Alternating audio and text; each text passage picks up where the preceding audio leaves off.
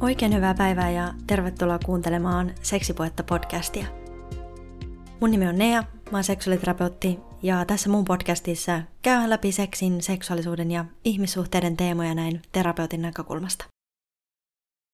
Hei, tervetuloa kuuntelemaan Seksipuhetta podcastin viidennettä kautta. Tälle kauelle mä oon poiminut aiheita muun muassa teidän jaksotoiveista, joita mulle on saanut lähettää Instagramin puolella. Jos et vielä seuraa mua Instagramissa, niin sä löydät mut sieltä nimellä terapiapuhetta. Ajattelin, että tällä kauella puhuttais muun muassa aseksuaalisuudesta, raiskauksesta selviämisestä, äitiydestä ja seksuaalisuudesta, masturboinnista sekä nykyajan deittailukulttuurista. Kiitos kaikille, jotka olette laittaneet mulle jaksotoiveita, palautetta ja muutenkin kannustaneet mua jatkamaan tätä podcastia. Ajattelin, että avataan tämä podin viides kausi puhumalla gaslightingista, joten eiköhän me taas mennä.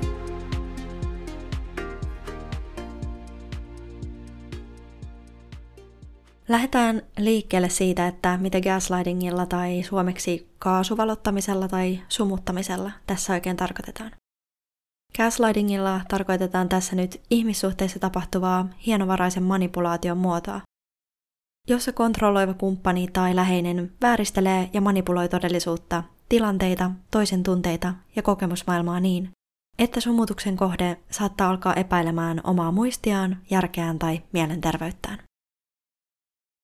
Kun tämä manipuloitu kumppani tai läheinen alkaa sitten epäilemään, että miten tapahtumat on oikeasti menneet ja epäilee sitä omaa muistiaan tai mielenterveyttään, niin tämä manipuloiva osapuoli voi alkaa käyttää sitä manipuloitua vastaan.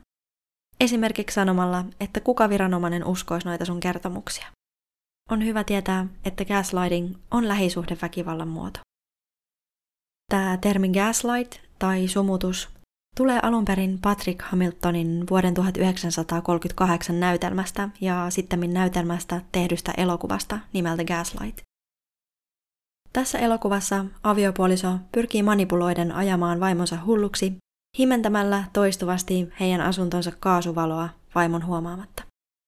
Gaslighting voi olla tarkoituksellista tai tiedostamatonta, mutta sen käyttäjä pyrkii joka tapauksessa hyödyntämään sitä edesauttaakseen omaa asemaansa, vallankäyttöään tai kontrolliaan. Aika moni meistä on turvautunut jonkinnäköiseen gaslightingin tilanteissa, joissa on esimerkiksi halunnut päästä helpommalla, välttää vastuuta tai konfliktia tai pelastaa oman nahkansa. Tämä ei tietenkään ole ok, mutta kovin inhimillistä ja ymmärrettävää yksittäisissä tapauksissa. Ongelmallista gaslighting on aina, mutta etenkin silloin, kun se muodostuu vallan välineeksi ja toimintatavaksi. Eli osa voi tiedostamattaan käyttää gaslightingin keinoja, jos sellainen haitallinen ja vihamielinen vuorovaikutuksen tyyli on ollut ns. tapa toimia henkilön kasvuympäristössä, kuten perheessä tai läheisten kanssa jolloin siitä on sitten ikään kuin muodostunut opittu toiminnan tapa, eikä tämä henkilö välttämättä tiedosta, että millaista tuskaa sillä toiselle ihmiselle aiheuttaa.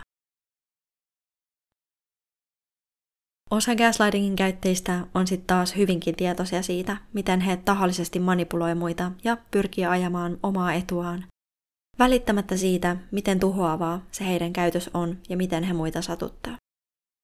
On hyvä muistaa, että läheisissä ihmissuhteissa voi tapahtua muunkinlaista manipulaatiota kuin gaslightingia, tai muunkinlaista manipulointia gaslightingin lisäksi. Tässä jaksossa me keskitytään nyt nimenomaan gaslightingiin. Gaslightingin erityispiirre on siis se, että sillä pyritään manipuloimaan toisen todellisuuden tajua. Gaslightingista hankalaa tekee erityisesti se, että sitä voi olla ihan tosi vaikea tunnistaa. No, Millaisista asioista gaslightingin voisi mahdollisesti tunnistaa? Mä näkisin, että gaslightingin voi tunnistaa esimerkiksi siitä, että jos joudut jatkuvasti olemaan varpailla toisen seurassa, ja susta tuntuu, että toisen mielestä sä teet ihan kaiken väärin, ja sun pitää pelätä niitä toisen reaktioita. Gaslightingia käyttävä ei usein kykene ottamaan kritiikkiä vastaan omasta toiminnastaan, tai näkemään vikoja itsessään silloinkaan, kun on toiminut väärin, vaan puolustautuu hyökkäämällä ja syyttää aina muita.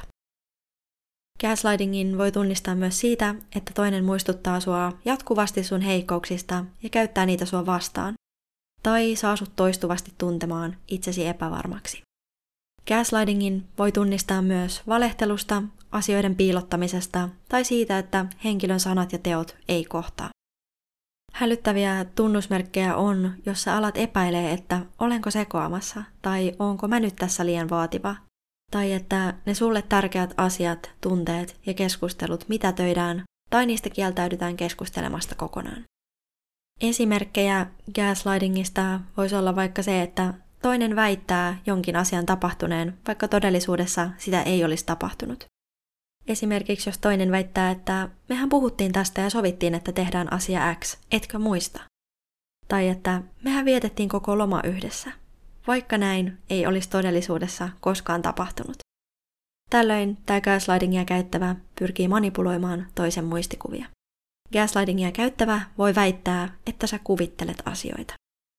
Toinen esimerkki gaslightingista voisi olla vaikka se, että sä kerrot toiselle, että jokin hänen sanomisissaan tai toiminnassaan on loukannut sua, jolloin hän voi pyrkiä mitätöimään nämä sun tunteet vastaamalla, että sun näkemykset tapahtuneesta on ihan vääristyneitä, tai että miten joku noin pieni asia voi olla sulle tollainen ongelma, ja muutkin ihmiset ihmettelee, että mikä sua oikein vaivaa. Gaslightingia käyttävää pyrkii siis kontrolloimaan, käyttämään valtaa, saamaan tahtonsa läpi ja välttelemään vastuuta omasta toiminnastaan manipuloimalla toisen todellisuuden tajua. Usein on myös niin, että gaslightingia käyttävät osaa myös sit olla tosi mukavia ja ihania kumppaneita. Säännöstellen sitä ihanuutta tai vaikkapa niitä kehuja, käyttäen niitäkin sitten vallan välineenä. Tämä on ehkä yksi niistä syistä, miksi siihen ihmissuhteeseen on tosi helppo jäädä ns-koukkuun, Häpeän ja voimattomuuden tunteet on tosi tavallisia tällaisissa suhteissa, joissa toinen käyttää suhun valtaa. On myös tavallista, että vaikka se toinen kohtelisi sua tosi huonosti, niin silti siltä kaipaa rakkautta ja hyväksyntää ja niitä hyviä asioita. Onkin aika tavallista, että tällöin voi jotenkin pyrkiä selittämään itselleen sen toisen käytöksen parhain päin tai jotenkin oikeuttamaan sitä, mikä sitten osaltaan voi edesauttaa sitä suhteeseen jäämistä. Gaslightingista voi seurata se, että se, jota on manipuloitu, voi alkaa kyseenalaistamaan itseään, epäröi ja ei kykene tekemään päätöksiä, itsetunto ja itsearvostus murenee, todellisuuden taju hämärtyy ja voi esiintyä yksinäisyyden kokemusta, eristäytymistä, masennusta ja itsetuhoisuutta. Suhteen vuorovaikutuksessa gaslighting tekee sen, että toisen sanomisiin ei voi luottaa. Gaslightingia käyttävä ei ole rehellinen omista tarpeistaan, toiveestaan tai tunteistaan toiselle, eikä välttämättä ole niihin kosketuksissa itsekään. Manipuloidessaan toista gaslightingia käyttävää vie suhteen osapuolia kauemmaksi toisistaan, tuhoten sitä pohjaa terveelle ja tasapuoliselle suhteelle ja vuorovaikutukselle. Yrityksissään hallita toista, gaslighttaa ja joutuu ennemmin tai myöhemmin kuitenkin pettymään. Rakkautta hyväksyntää, läheisyyttä tai ymmärrystä ei voi väkivalloin saada, ja hallinnan tunne perustuu lopulta särkyvään illuusioon. Toista ihmistä ei voi omistaa, eikä toisen tunteita tai käytöstä voi kontrolloida. Gaslightingia käyttävä saattaakin pohjimmiltaan pelätä tulevansa hylätyksi ja yrittää manipuloinnin avulla saada pidettyä toisen otteessaan ja siinä suhteessa ja välttyä näin kohtaamasta omia hankalia tunteitaan. Miten gaslightingista voi sitten selvitä? Gaslightingista selviäminen tai toipuminen voi ymmärrettävästi vie aikaa.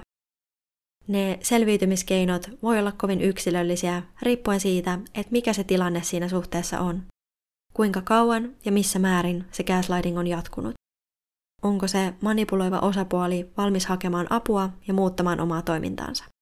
Jos sä epäilet tulevasi gaslightatuksi nykyisissä ihmissuhteissasi, niin ethän jää yksin. Mä linkkaan tonne jakson kuvauksen tahoja, joista voi hakea apua. Hätätilanteessa soita aina 112. Jos epäilet tulevasi gaslightatuksi, voi olla hyvä ajatus myös kysyä turvalliseksi kokemaltasi henkilöltä, kuten ystävältä tai läheiseltä, että mitä hän ajattelee tilanteesta, ja saada sitten myös näkökulmia tilanteeseen. Voi olla hyvä myös kirjoittaa itselle asioita ylös muistiin, ottaa screenshotteja keskusteluista ja ennäs kerätä todisteita keskusteluista ja siitä, että mitä todella tapahtuu. Tämä ennen kaikkea siksi, että sä pystyt itsellesi todistamaan, että sä et kuvittele asioita, vaan se toinen vääristelee ja manipuloi. Nämä mustaa valkoisella todisteet voi auttaa myös jäsentelemään tapahtunutta ulkopuolisen henkilön, kuten ystävän tai ammattilaisen kanssa.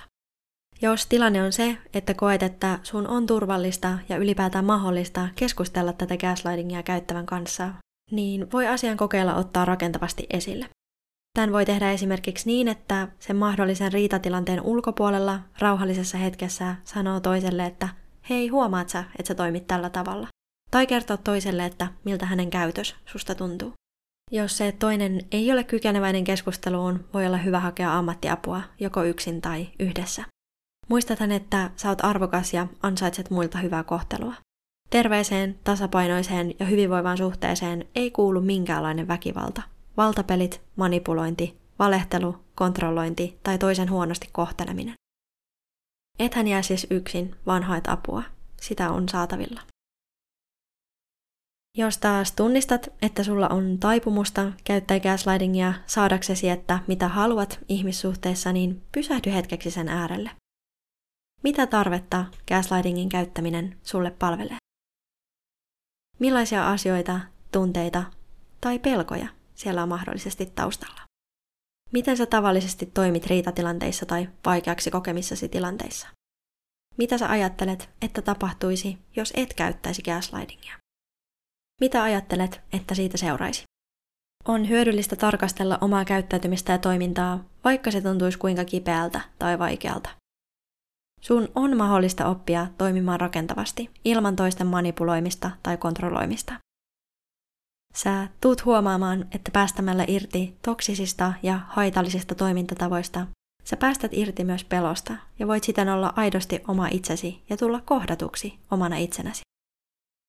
Mikäli tunnistat, että kontrollointi, manipulointi, gaslightingin käyttö tai muu väkivalta on sulle toimintatapa, ethän jää yksin, vaan haet apua, esimerkiksi terapiasta.